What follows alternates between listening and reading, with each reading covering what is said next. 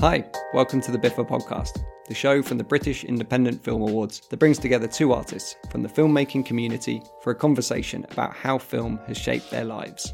In this episode, actors Romola Garai and Alec Secareanu got together to talk about their journeys through cinema, which led them to work together on Amulet, Romola's debut feature as writer and director. Out in cinemas now, Amulet stars Alec as Thomas, an ex soldier who returns from a foreign conflict and finds himself living in strained circumstances.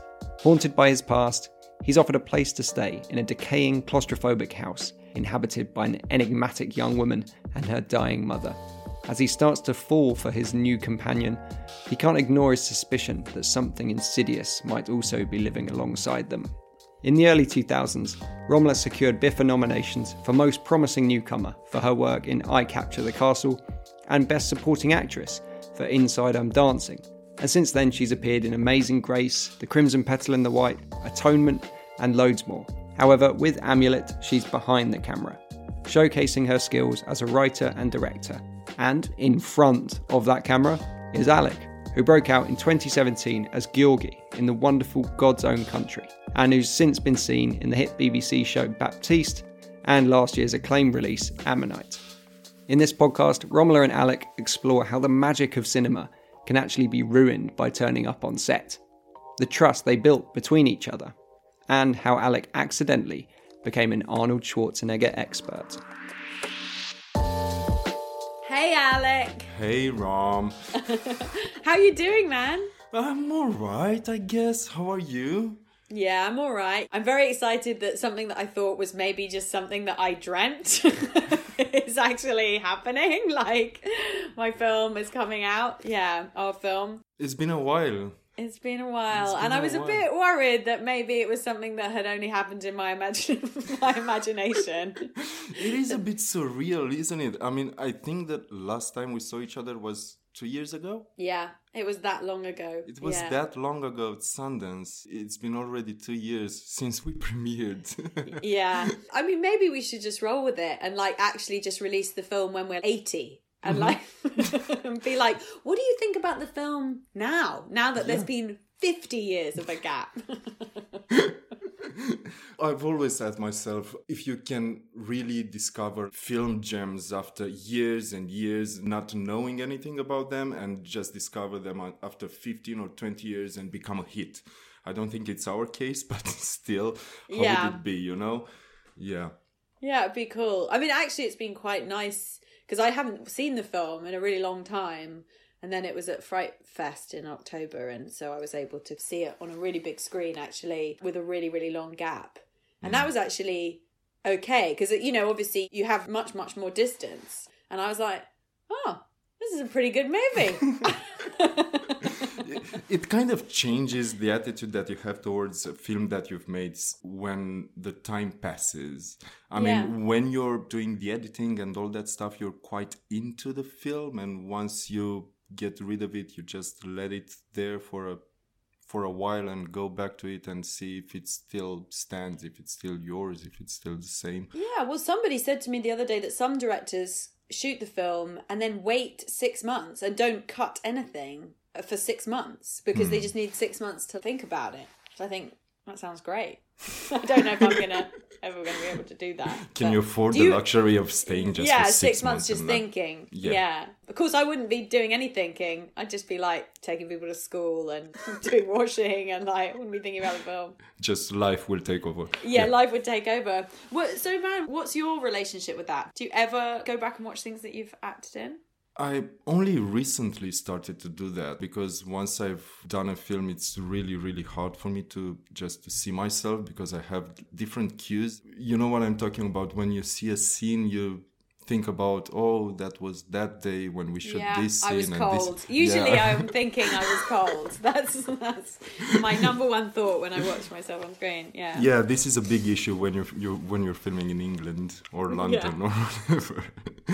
Yeah, it's nice when you come back to a film after years or so and discover it once more and being able to see it with a fresh view and to realize that it's a film that stands on its own and it's not really that big a deal that you i don't know uh, it kind of transcends the things that you think about the film because you were so involved in it and you have different ways of seeing it but it's nice to see when a film stands on its own. How did you get into cinema? How i, I know that you you started to act quite early in your in your life and how was that if people ever want to know like how to get into the industry which i'm sure you get asked all the time as well i just not, i have nothing helpful to say about that because i did do some acting at school and I was in this thing, the National Youth Theatre. It's like a youth theatre group, but I never did any shows with them. I only ever did the introductory course. But I was doing my A levels, which is like the last two years of school. So I was like sort of 16, 17, and there was an open audition for something, which then I was recommended for by the teacher at the school. And I went along and I got the job. And then I got an agent, and this agent then just kept calling me and I was like, Who is this woman? What does she want? And she was like, So you've got a meeting on Thursday, you know, this was years ago back when you would go and actually meet the director. And I'd be like, What? All right, fine. Mm-hmm. I had no real sort of interest in it particularly. And then I started getting proper jobs, acting in TV things, and that sort of enabled me to leave. I was doing I was in uni by then, but I, I was able to leave and pursue a career as an actor. But I think that that start was not always the best because it's always made me quite ambivalent about acting because it wasn't something I really pursued. And so I think I'm still probably a like really terrible client for my agent because every job I'm like, oh, what? All right, fine. you know, like. okay. I mean, yeah, all right. I mean, sometimes I get really, really excited about things, but there is always a part of me that's like, or I could just do nothing. That would also be all right. What about you? For me, I used to be a dancer before I was an actor, and I did that despite what my parents thought about that. And I was supposed to be an engineer. My brother was supposed to be an engineer, but I really wanted to do this because I loved the adrenaline rush that comes into you when you're on stage. I just wanted to be part of those stories that I was seeing on the TV and on the telly and in cinema, and I wanted to see how that's done.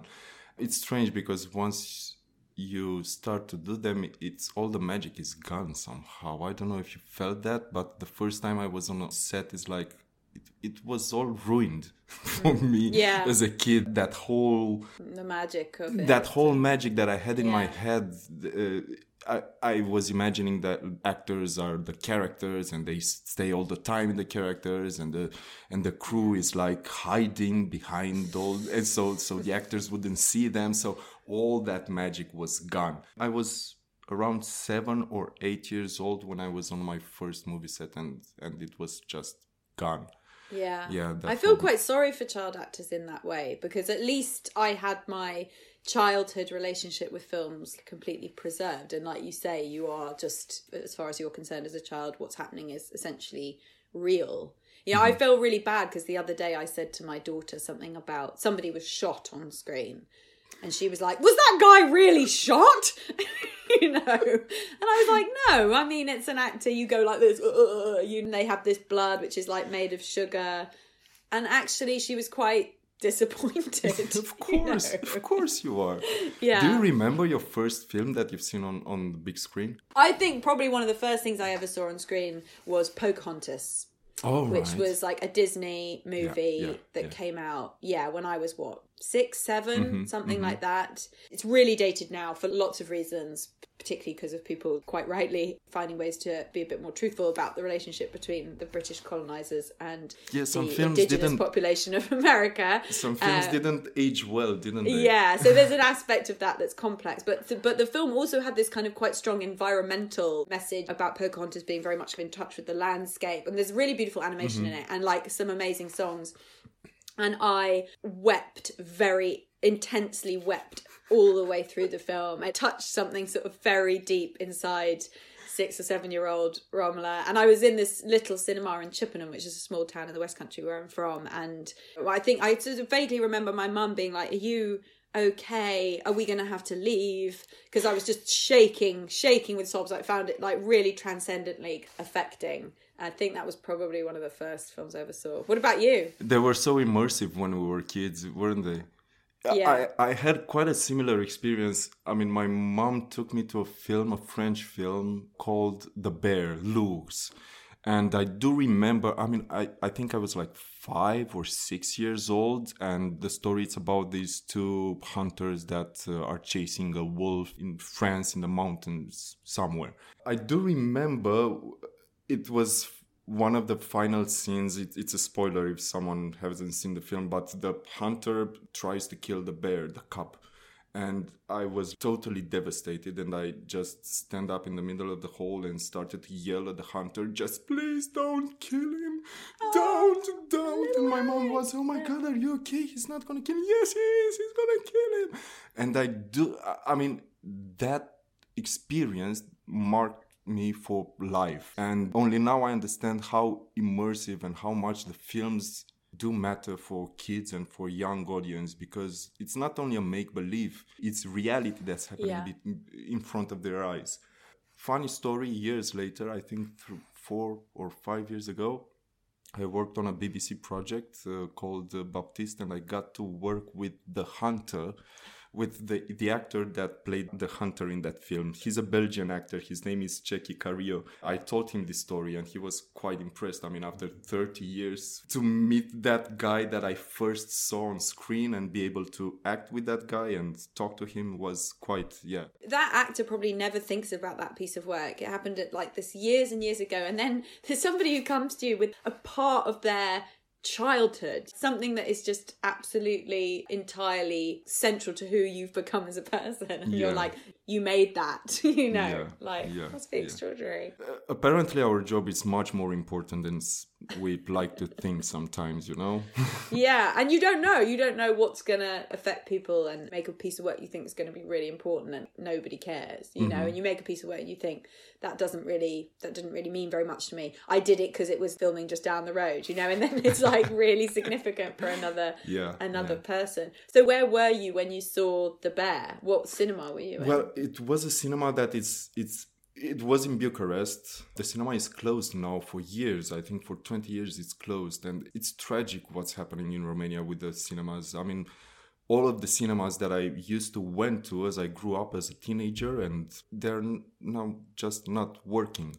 There are stores like Tesco now opened, or I don't know, bars or clubs or whatever. So basically, we have only cinemas in shopping malls, and that's Yeah. a bit tragic. I moved onto a street three years ago that I used to went when I was in high school. They had like four cinemas on the same street, and I used to skip classes and go to the cinema and see whatever was on on Thursdays because on Thursdays was gym. uh, yeah, yeah. Yeah. No, it was. Uh, they had like a discount for students. Oh, yeah, for and, students, Yeah, okay. Yeah, and uh, every single Thursday I skipped school and went with some friends to see a film, and we had like four cinemas to choose from, and now they're all closed, and it's quite tragic. For me, cinema altogether was an experience because you had to get out of the house go there buy tickets spend some Mm. time with our friends discuss about the film afterwards and it was a whole process that and it still is a, a very important And you weren't process. always choosing what you were going to see because Yeah. you were just like, well, what's on? My local sort of cinemas, or the times that I went to cinemas, were all in the West Country in the UK, and we often would go to like Bath or Swindon, which were towns in the west of England. But you'd be like, well, what's on at 2 Mm-hmm. And it would be like, I don't know, Speed, and you'd be like, okay, let's Yeah. go and see that. How did you grow up with your family watching films? Did you choose your films? Did you watch whatever was on the telly? So my parents were quite improving. They're quite cultured. So we had a really small television. It's a joke in our family. Our television, and you know, we had a VHS player. Uh, our television was the size of a laptop screen, and so you couldn't see anything. If you wanted to watch television, you had to be like inches away from the screen. But you weren't allowed to be inches because you would, bl- you yeah, would yeah, go sit on the Yeah. sofa. Yeah, yeah. Get your butt on the sofa, and then you can see eyes. anything. Of course, now I'm that awful person who's like, your eyes are going to be square. There were very few films that we had as a family that we were allowed to watch, but some of them had a massive impact on me. We had The Dark Crystal. Did Mm-hmm. you ever see that when you were growing up? And this film, The Last Unicorn, which Mm. is uh, an amazing animation. And those films are quite dark and they have quite a strong sort of fantasy element to them. They were really good. And, but yeah, well, I wasn't watching loads of TV and certainly not lots of films because we had four VHSs. But that I think that meant that when I was a teenager, I just wanted to see trash. I went right the other way because my parents were always trying to take me to the theatre and art galleries. It's just awful. As soon as I hit 11, 12, I was just watching junk, basically. That's all I wanted to see. I had a few boyfriends who were like much, much more cultured. And then I had to sort of go back to, to this awful state of being again, like return to the state where you would go to the cinema to go and see something that would sort of challenge and improve you, like a Michael Haneke film or something. And I, mm-hmm. I think, you know, when I was sort of in my early 20s, I was still thinking, like, oh, The Matrix is on. I'm going to see that, you know. yeah, like, yeah, now, of course, totally I've got, yeah, now I've come to full circle. And now, of course, I'm pressing copies of Studio Ghibli films, my neighbour Totoro and stuff into my children's hands, and they're like, "I just want to watch Pokemon. What's wrong with you?" you know, like so. I've come, I've come all the way around. What about you? As I grew up, I was watching whatever was on TV, but it's strange because Romania in the 90s was quite wild. Because before the 90s, we didn't have a proper cinema. It was a lot of censorship, and uh, we didn't get those American blockbusters. And I think in Romania, before the 90s and after early 90s, there was a lot of piracy. Okay. With the VHS tapes, and people, it was like this. People uh, passing them around. Yes, people like, passing them yeah. around. Not a lot of people had uh, video players at home, so people would gather in someone's living room just to see a kung fu martial film you know? So it, it, it, was an experience altogether you know? Yeah. And uh, there were not a lot of films that i i saw as i grew up like important films but i've seen whole kung fu and action films. Yeah. And I was watching the other day an interview with Arnold Schwarzenegger, and, and I realized that I've seen all of his movies. I didn't want to, but I've seen all I'm of his movies. I'm an expert you know? on Arnold Schwarzenegger. yeah. yeah, apparently. so uh, you didn't get to choose. It was only, I mean, what was on, and even in the cinema, it was what. And what your on. friends wanted to watch, and yeah, I've got to see a lot of junk, but also I got to see a lot of films that were out of this world. Yeah, those were the films that made yourself ask some questions. I mean okay, so you can do films like this. I've never seen a film like this. I've never seen a, an actor do stuff like that, and it's intriguing because you sometimes you get a feeling that you've been lied your whole life. You know? Yeah, yeah. I didn't know this was here. Yeah. If you had to point pinpoint a moment where you saw a piece of cinema as opposed to like a film, and that, mm. and you were able to sort of see that there was this like extraordinary wealth of history, what what would you? I think I was in my teenage years when I first saw Space Odyssey 2001 and mm-hmm. that basically blew my mind because I've I, by that point I've seen a lot of sci-fi movies but nothing was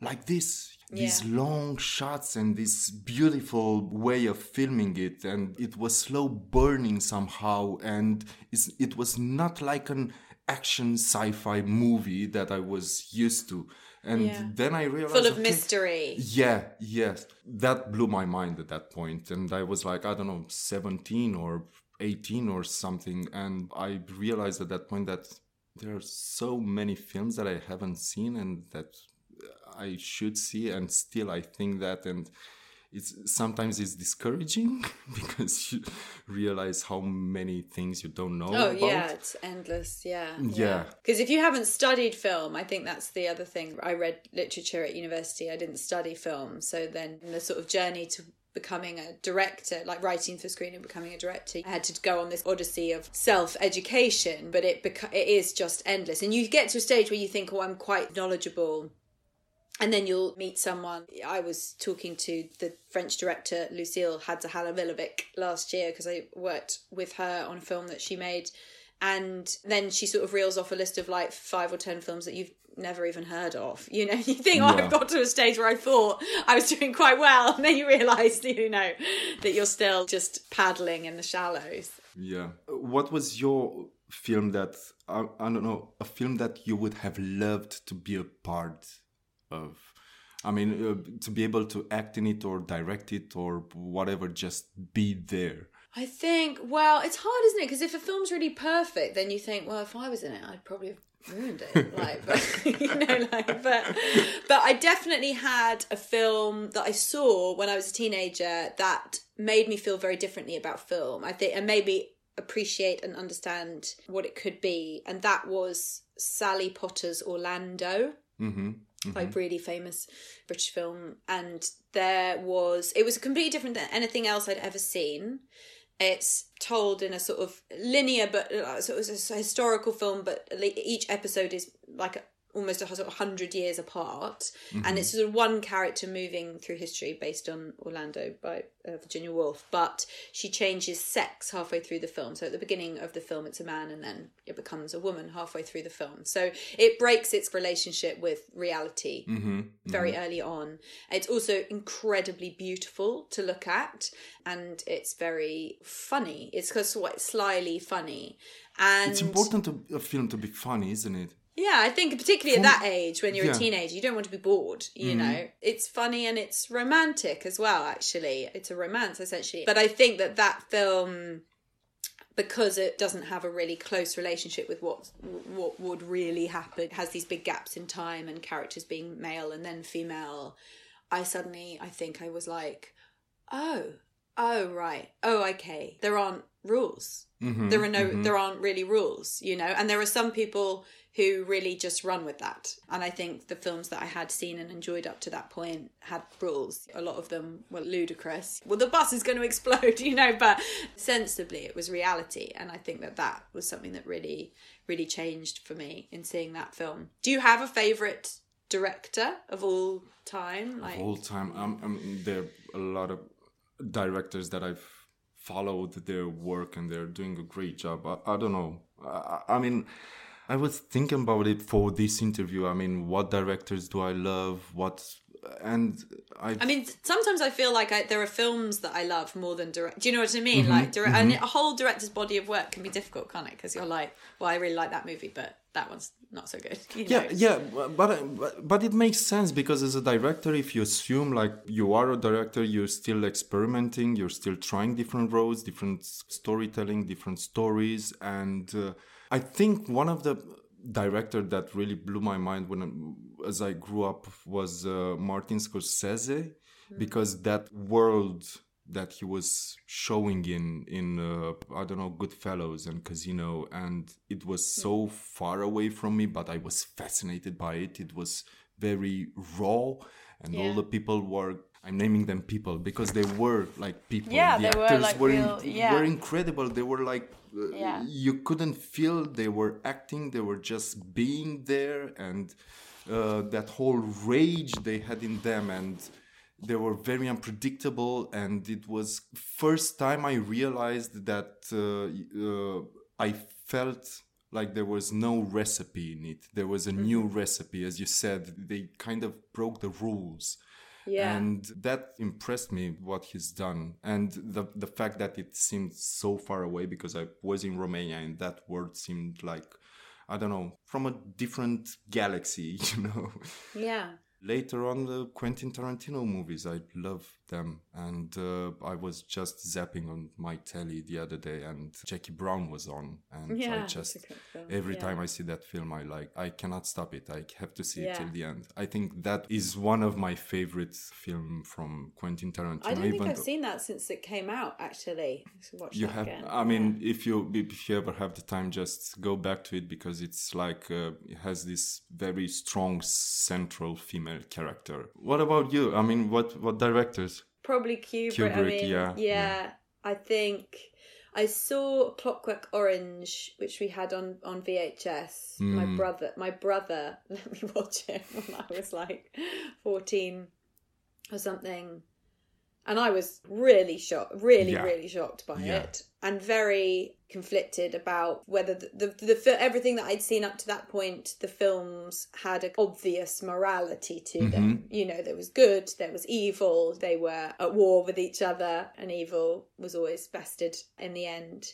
So I think to see a film that had no morality or no sort of ostensible kind of view on morality was really shocking to mm-hmm. little Puritan Romola. And also the music obviously in that film and the costumes. And it's just extraordinary powerful piece of work. And then, of course, then I was able to kind of seek out his other films. And I think the thing about Kubrick, particularly at that age, you know, when I then went back and watched The Shining and Barry Lyndon, which I didn't completely get, but like The Shining, I remember watching because I sort of deliberately went out of my way to see it there was something about that film which I think on some level I understood that it was art. Its purpose wasn't just to entertain me. I got that. And I got that there was somebody making work sort of for themselves. Do you know Mm-hmm, what I mean? Mm-hmm. like, mm-hmm. I, I think I understood for the first time the concept of a filmmaker as opposed to just the film and me being the most important person in the experience because I was consuming the film.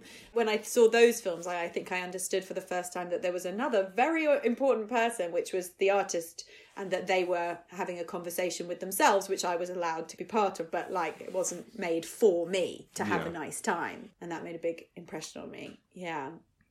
It's nice when a, when a film just contests what you think about the world and the reality, like you said uh, uh, about the Clock Orange. And I do remember seeing uh, for the first time the Truman Show, and because we were talking about earlier Yeah. about the Matrix and the Truman Show, and there are these kind of films that kind of solves a problem that you've always asked yourself in a way is it true? Is it just uh, if i turn around will i see the extras? Will I, see the cameras? I don't know be able to breach through the matrix and see the real stuff that we're made of. I've always been fascinated about these dystopic worlds that are presented because uh, you somehow spend some time thinking um, just before you go to sleep or i don't know when you have a drink or whatever you just have, spend some time philosophing about what would it be to be like this and the alternative universes and stuff like that. It's always to see like someone treating this subject on screen. For me it's intriguing and i love that. Yeah, I mean, particularly if you then end up becoming an actor and your reality and you end up becoming a part of someone else's imagination in your, mm-hmm. the characters that you play. And also you have to empty yourself on occasion to absorb a different character. I think the truman show is obviously an amazing and powerful film for lots and lots of people but for actors particularly very powerful film because your relationship with reality can be so strange and blocked. I think also there was something I got really into the Australian new wave with my sisters, uh, only because I was talking about my brother earlier and him letting me watch Clockwork Orange. It made me think about Muriel's Wedding and the Strictly Ballroom. Muriel's Wedding is one of the funniest and most brilliant films ever made.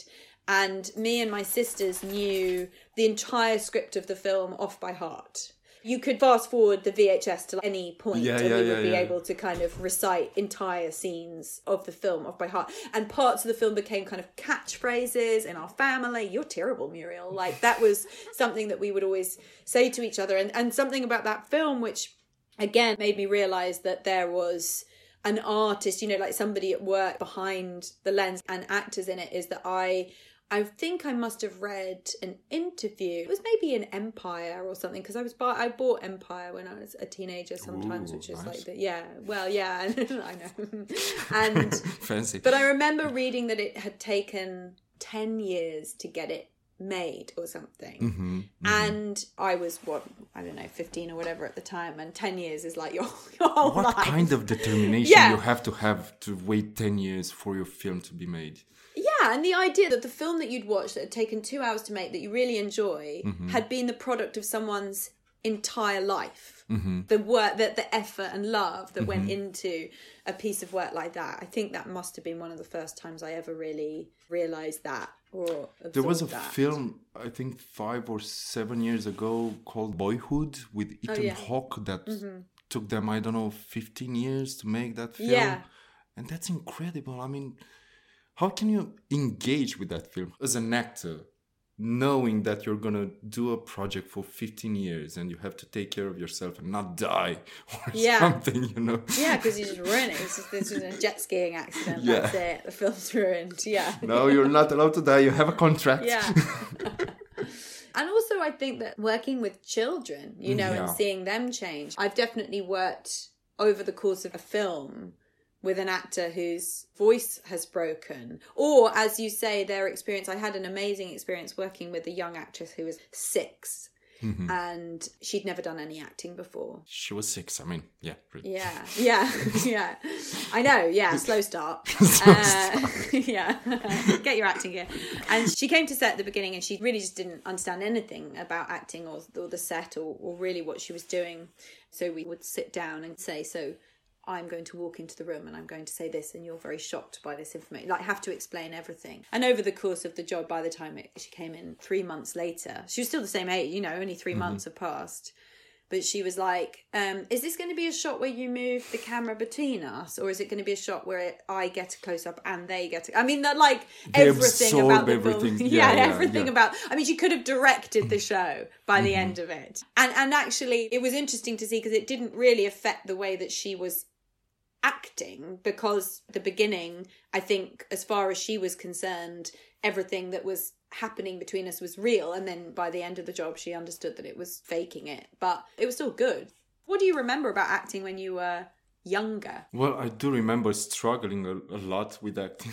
when I was young, I used to participate in this school, I don't know, uh, stuff at the end of the year, and I was always terrified that I would- forget my lines or I would do something stupid. And of course, every single time happened. And I do remember, I think it was my first gig. I was in fourth grade or something, and I couldn't remember my lines. And I could see like dry. Yeah, yeah and I could see like the whole people there, parents and the teachers and all of them just watching me, and I was like, "What am I supposed to say now?" And the partners start to whisper, "Okay, this is your line," but I knew that wasn't the line, so I knew that right much, line. not Yeah, the yeah, right is, line. yeah. and I do remember a teacher started to clap, and all the people just started to clap, and I was like, "Why are you clapping?" Yeah. really doesn't help it doesn't help me doesn't yeah really help me. and uh, yeah, that was terrifying. As an actor, I still have nightmares about just uh, being on stage in a play that I don't know anything about, and yeah, all that stuff, and wake in the middle of the night. to, What's the line? yeah yeah that's the sort of existential fear isn't it that's our sort of shared fear I mean, for me, every single job that I do in uh, acting job is terrifying in the beginning. Really, it's terrifying. And for me, the director is like the azimuth, the north star that I'm following. And I really need to have a director to keep my feet down. When we made Amulet, was it strange because I think you hadn't worked on a genre film before? I am neither. either. So that well- have been even worse. You're like, not only do I not know what I'm doing, I'm not sure she knows what she's doing either. Of course, I mean, when I read your script, it was like nothing that I've read before. And I was very intrigued by it. And uh, I think we've met at the Royal Court f- first Yeah, time. Yeah, yeah, yeah, after, uh, yeah, yeah, yeah. And after that, when we started working, we you invited me to your house, and that was really nice. And we started to develop that trust relationship because I think it's about trust. So once you know that you can trust that person that is behind the camera, that is watching you all the time, and you being an actor, I learned a lot from you. I mean, I learned that sometimes you have you just have to complaining. A lot of complaining. That's the sort of actor I am. Don't want to learn that. Yeah, but you're not the same when you're behind the camera. So you, you kind of anticipated the, all the stuff that I, I might have done. I didn't complain that much. I You, were, you didn't complain at all. No, I was saying I was saying that you don't want to learn anything from me. I'm a very moany actor. No, but like from you, I learned that sometimes you just have to get on with it.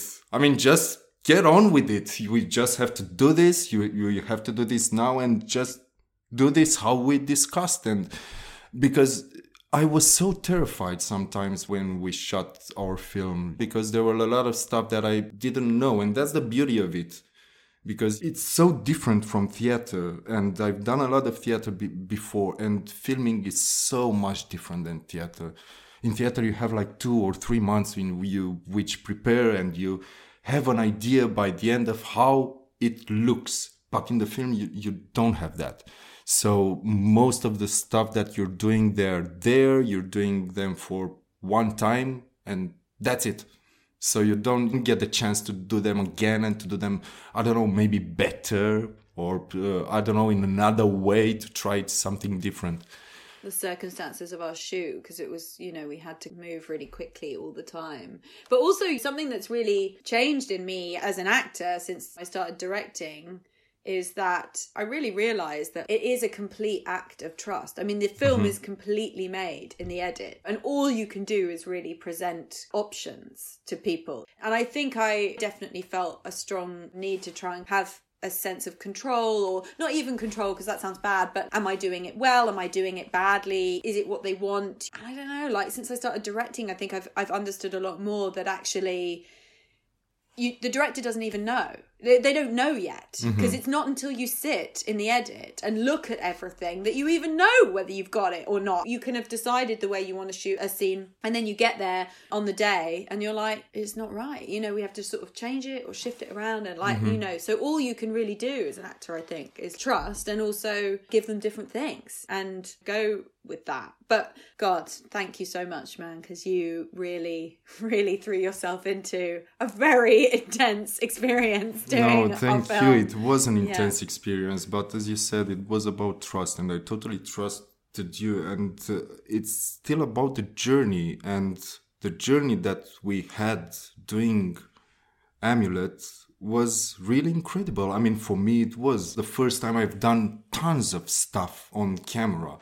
It's always nice to have a person you can trust when to throw yourself I don't know, just in doing some stuff that you've never done and see how it how it will work out and just try to do your best and what you thought you and probably won't ever do another film quite like this again like I'm sure of that. i hope not jesus yeah when I was preparing for the oh yeah you watched For- lots of labor I've watched a lot of labors and I've seen a lot of things that cannot be unseen after that. You just think how ready you're going to be, Alex, when you have a baby with someone. Yeah. You're going to be like, I know it. You're moving into the second stage of labor. I know about this. I've and science is labor. going now Yeah.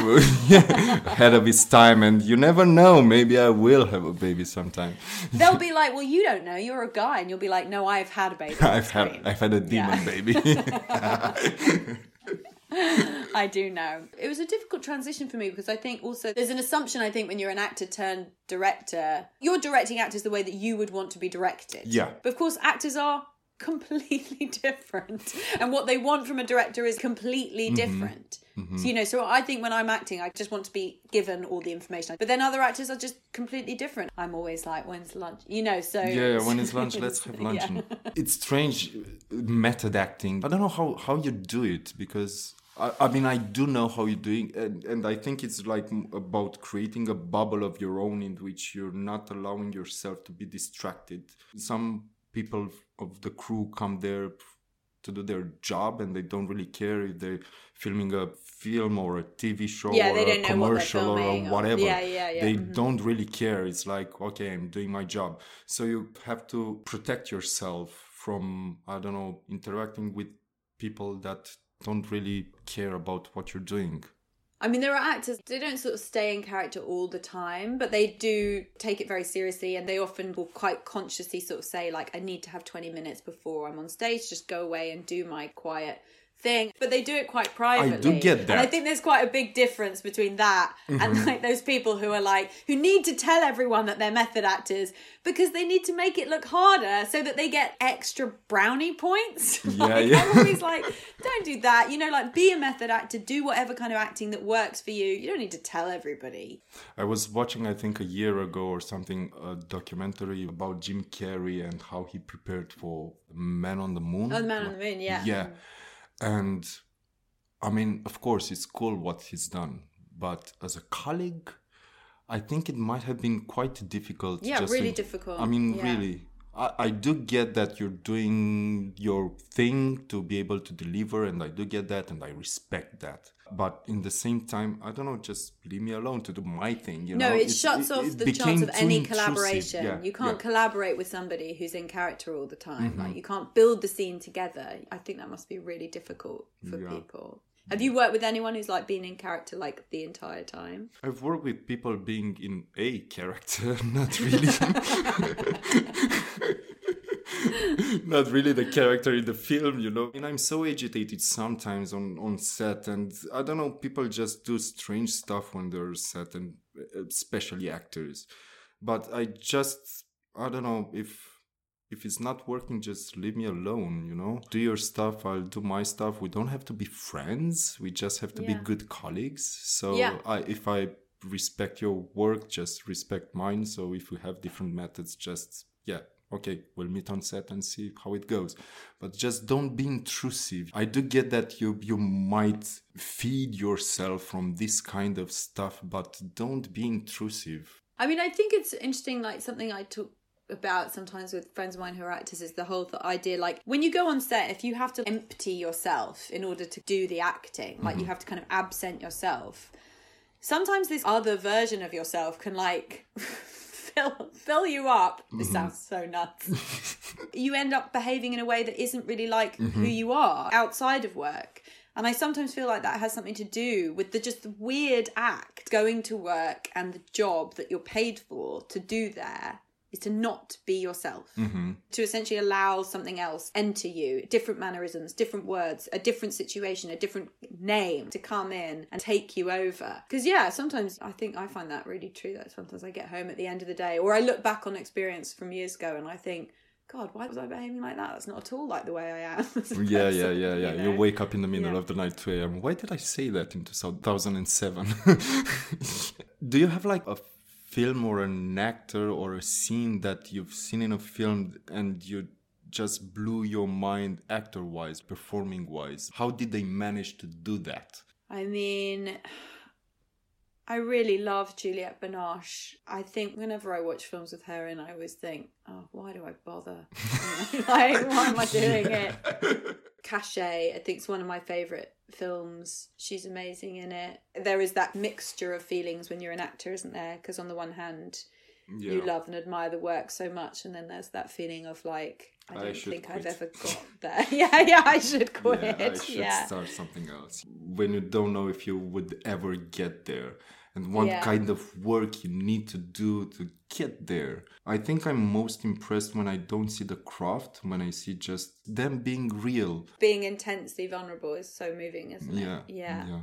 What about you? I was just thinking about Marriage Story, the, the film with Adam Driver and Scarlett Johansson. Oh and- yeah. mhm. And there are some scenes in there. I mean, I would love to be able just to go through that process of having the time to get there because sometimes Yeah. you need time you need time with your partner just to build that and you need rehearsals and you need because that's Yeah. not happening overnight that's not happening that like i don't know i know my lines you know your lines so just go with it No, and you need a lot of takes. and- Yes, yeah. yes, yes, and uh, I would love to have that luxury when you're on set to to to be that I don't know relaxed, but it's not. It's you don't have to be comfortable, but you just have to create that I don't know that environment in which you can be creative and you can allow yourself to be vulnerable and trust your partner and see where it goes and let yourself being surprised of what's happening there. So much of what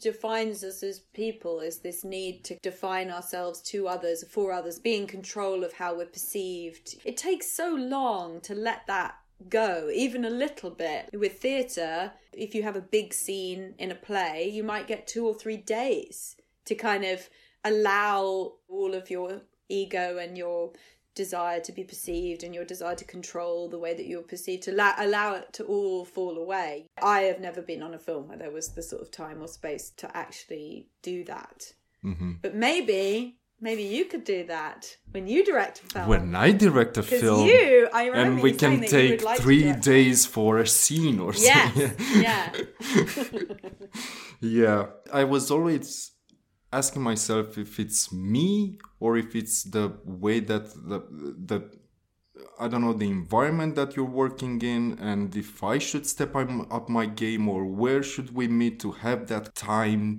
to invest if there's a scene where you're like, I'm going to need it, you should ask for it. I feel slightly more qualified to say this now that I have directed. You need to tell somebody Mm-hmm. if you're like, I want that. I want that. I mean, I get that you're really busy, but on this day, when it comes to this, can I please have 25 minutes to like shoot it and not five minutes? Sometimes actors don't know they have that power, you know? Yeah, they don't, and They I, I don't. definitely don't, didn't. Still, still find it hard to do that. To say, please, actually, if you want what you're asking me to give, I'm going to need to have a little bit of space around that to do it. I think that's our that's our time. Yeah, my uh, my neighbors are renovating upstairs, and I've asked them for an hour just to stop drilling They're, and, they're standing and with knocking, their drill. and they just Yeah, on the just knocking Yeah, there. yeah. Yeah, yeah. Classic. Yeah, they're like, we've had enough of this conversation. These guys talking about their, their, their cinema, background cinema. All right, man. So nice to see you. It was so nice to see you again, and we we should talk more often. We should talk a, a lot more often. Yeah. And when are you? Are you going to be in London? Hopefully, this summer will be like a different kind of Will you summer. come? Will you come and stay with us? Yes, of course, of course. Yeah, Can't wait to see your it'll so kids nice again. see. You should come to Bucharest sometime. I would love to come to Bucharest. That would be amazing. Thanks for listening to this episode of the BIFA podcast. If you've not heard the show before, subscribe now and get the next episode straight away. If this is your first time, well, thanks for joining us. And make sure you scroll back in our feed to check out our back catalogue. We've got episodes with Harris Dickinson, Morfydd Clark, Riz Ahmed, Daniel Mays, and loads more for you to catch up on. Thanks for listening. The BIFA podcast is a Little Dot Studios production for BIFA. It's hosted by me, Jake Cunningham, and I'm one of the producers as well, along with Harold McShiel and Ellie Aitken. The show's edited by Content is Queen.